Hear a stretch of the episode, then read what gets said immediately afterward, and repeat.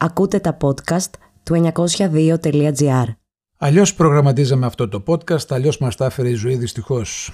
Και λέμε δυστυχώς γιατί καμιά και κανείς δεν μπορεί να γυρίσει το βλέμμα του αλλού και να μην δει αυτό το έγκλημα που συντελείται σε βάρος του λαού της Θεσσαλίας. Που έζησε μέσα στα νερά, ύστερα στις λάσπες και τώρα κάθε μέρα συνειδητοποιεί ότι έχει να ανέβει έναν πολύ μεγάλο ανήφορο.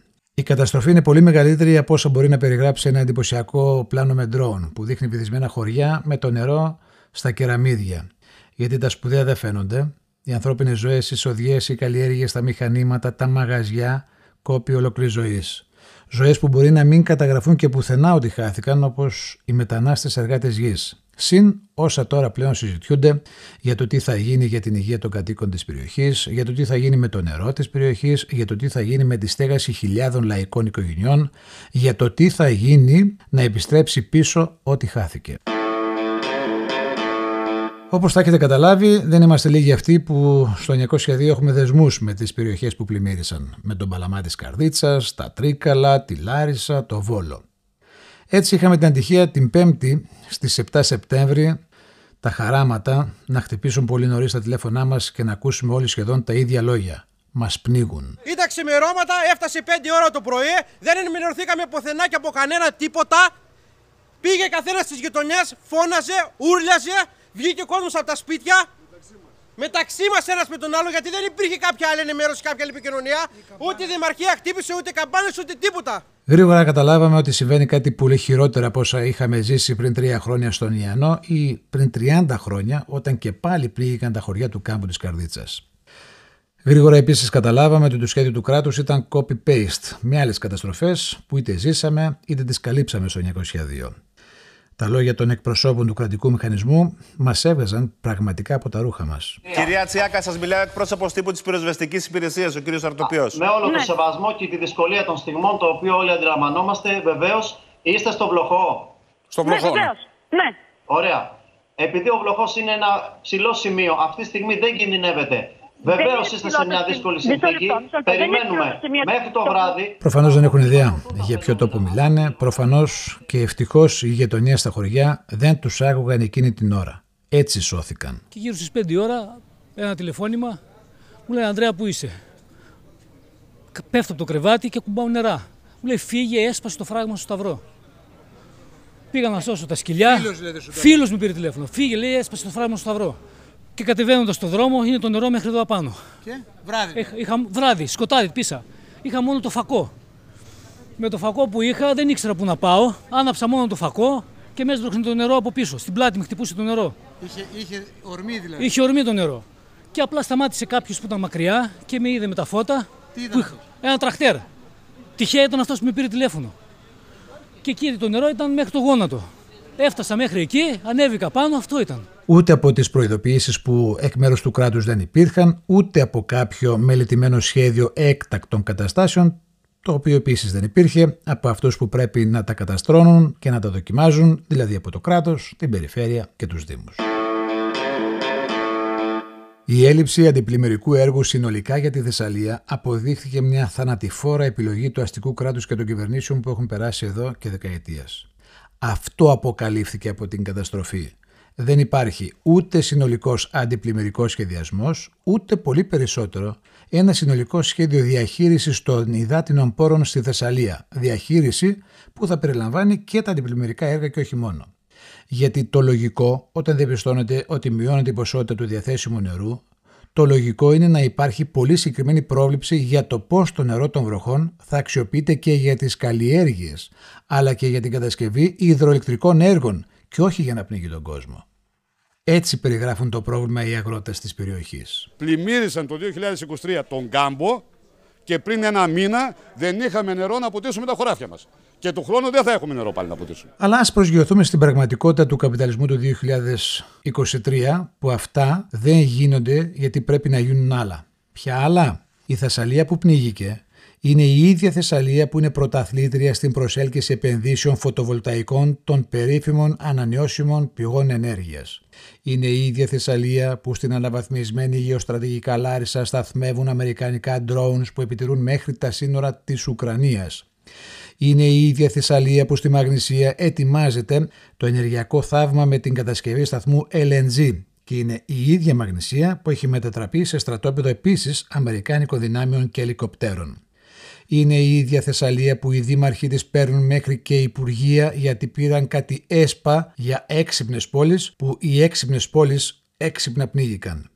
Είναι η ίδια Θεσσαλία που ό,τι δεν πνίγηκε από τον Ιαννό στην Καρδίτσα το 2020 ξεκληρίστηκε τώρα γιατί τα έργα για τις πλημμύρες κοστίζουν.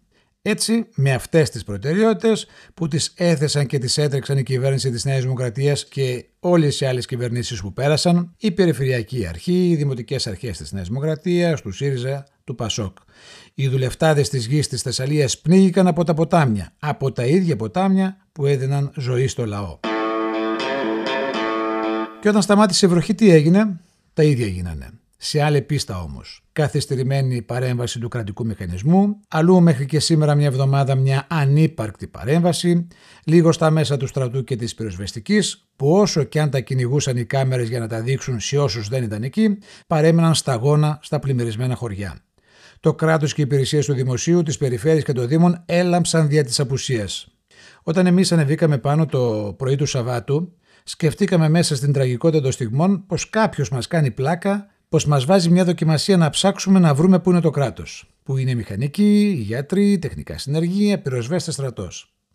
Την ίδια ώρα που τα νερά έφευγαν από την καρδίτσα, δίπλα στη Λάρισα τα νερά φούσκωναν τον ποινιό και τη στάθμη του να φτάνει τα 12 μέτρα. Ανέβαινε, ανέβαινε και το νερό όλο και κάλυπτε δρόμους, πεζοδρόμια και σπίτια. Εκεί η κατάσταση του κρατικού μηχανισμού εξέπεμπε τα ίδια μηνύματα. Ό,τι είναι να γίνει, ας γίνει. Η απουσία του κράτους ήταν η πιο ηχηρή παρουσία στα πλημμυρισμένα χωριά. Αυτό όμως που έλαμπε εξ αρχής ήταν η λαϊκή αλληλεγγύη, η λαϊκή αυτενέργεια που εκδηλώθηκε σε πολλούς και διαφορετικούς τρόπους. Για παράδειγμα, στη Λάρισα, το φυτόριο του Δήμου πήγαν και το έκαναν χρήσιμο με τη δουλειά τους δεκάδες μέλη και φίλοι της ΚΝΕ.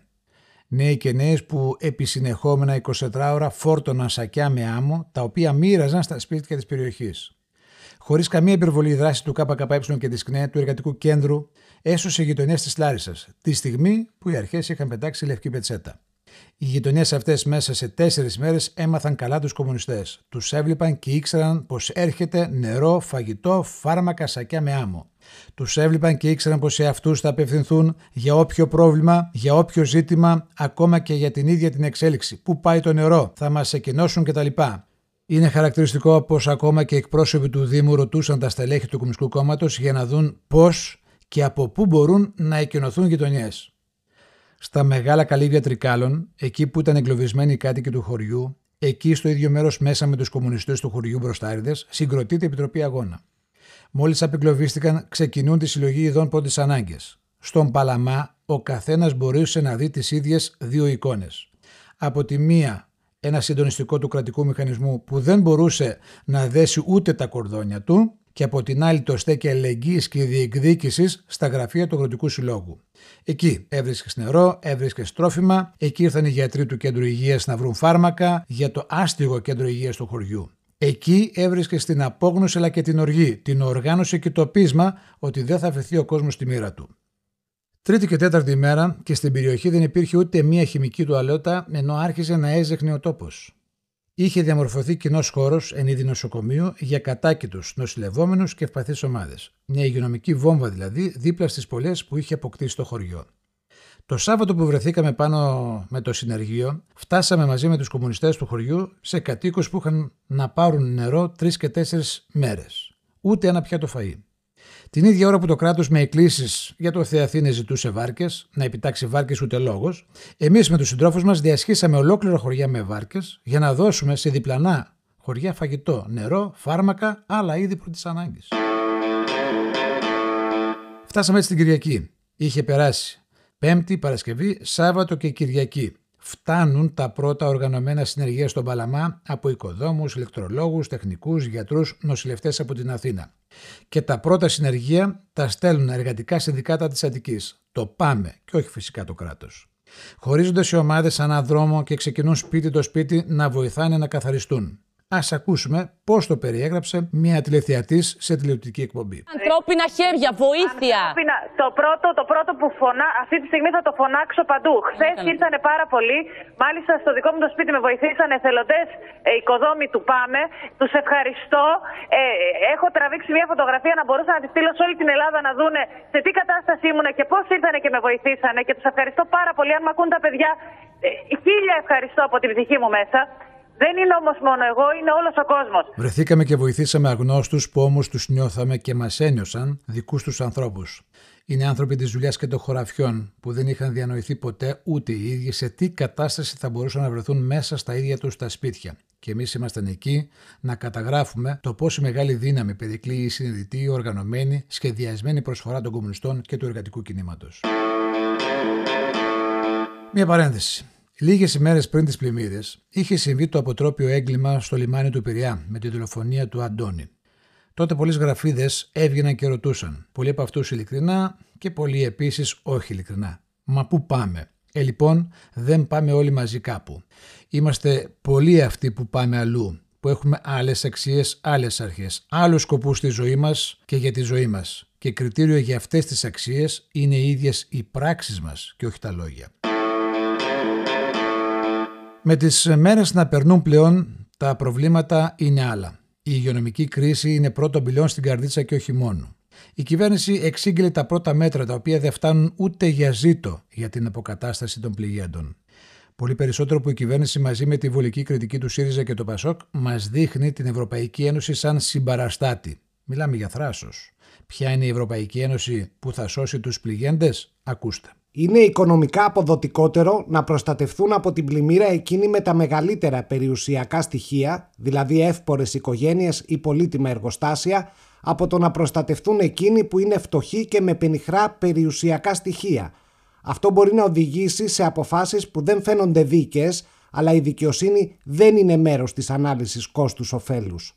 Η κίνδυνη πλημμύρας σε ορισμένες περιοχές εντός της κοινότητας μπορεί να θεωρηθεί ότι στερούνται σημασίας παραδείγματος χάρη σε αραιοκατοικημένες περιοχές ή ακατοίκητες περιοχές ή σε περιοχές με περιορισμένους οικονομικούς πόρους. Αυτά είναι αποσπάσματα από οδηγία της Ευρωπαϊκής Ένωσης, την οποία τις τελευταίες ημέρες έχουν κάνει εικόνισμα η Νέα Δημοκρατία, ο ΣΥΡΙΖΑ και το ΠΑΣΟΚ. Με βάση τα αποσπάσματα είναι κατανοητό πως για την Ευρωπαϊκή Ένωση στερούνται σημασία οι αριοκατοικημένε περιοχές, σαν αυτές που επλήγησαν π.χ. του Παλαμά ή της μεταμόρφωσης στην Καρδίτσα, που παραδόθηκαν στις λάσπες. Μαλλιοτραβιούνται για το ποιος θα μας πρωτοπνίξει δηλαδή. Και δυστυχώς ο χειμώνας με τις περισσότερες μπόρες και με τα χιόνια είναι μπροστά. Τα νερά υποχωρούν, τα προβλήματα μεγαλώνουν, και μεγαλώνει πλέον και το κύμα διεκδίκησης στη Θεσσαλία. Τώρα είναι η ώρα. Επιτροπές αγώνας στείνονται στις πλημμυροπαθείς περιοχές. Λαϊκά συλλαλητήρια προγραμματίζονται σε όλη την Ελλάδα και στις πληγήσεις περιοχές. Ενώνονται πολλές φωνές των πυρόπληκτων, των πλημμυροπαθών, των εργατών, των νέων, των γυναικών, των συνταξιούχων. Αυτό που έγινε πράξη τη ώρες της καταστροφής μπορεί να γίνει οδηγός διεκδίκησης ενάντια στην εγκληματική πολιτική του κράτους, των κυβερνήσεων, των περιφερειακών και δημοτικών αρχών της Ευρωπαϊκής Ένωσης. Μόνο ο λαός σώζει το λαό, γιατί πρέπει να μπουν μπροστά οι δικές μας προτεραιότητες, αυτά που χρειάζεται ο λαός μας για να ζήσει με ασφάλεια, με δικαιώματα στον τόπο του.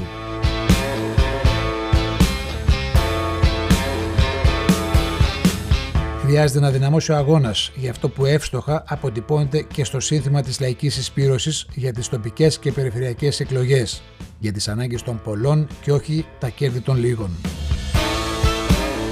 Η Θεσσαλία έχει πείρα από αγώνες. Οι φτωχοί αγρότες της περιοχής έχουν βάλει πολλές φορές τα δύο πόδια σε ένα παπούτσι για τις κυβερνήσεις με τα μπλόκα τους, τα συλλαλητήριά τους, τις διεκδικήσεις τους. Θα το ξανακάνουν όλοι μαζί ενωμένοι. Νίξανε τον κάμπο, θα τους πνίξει η οργή.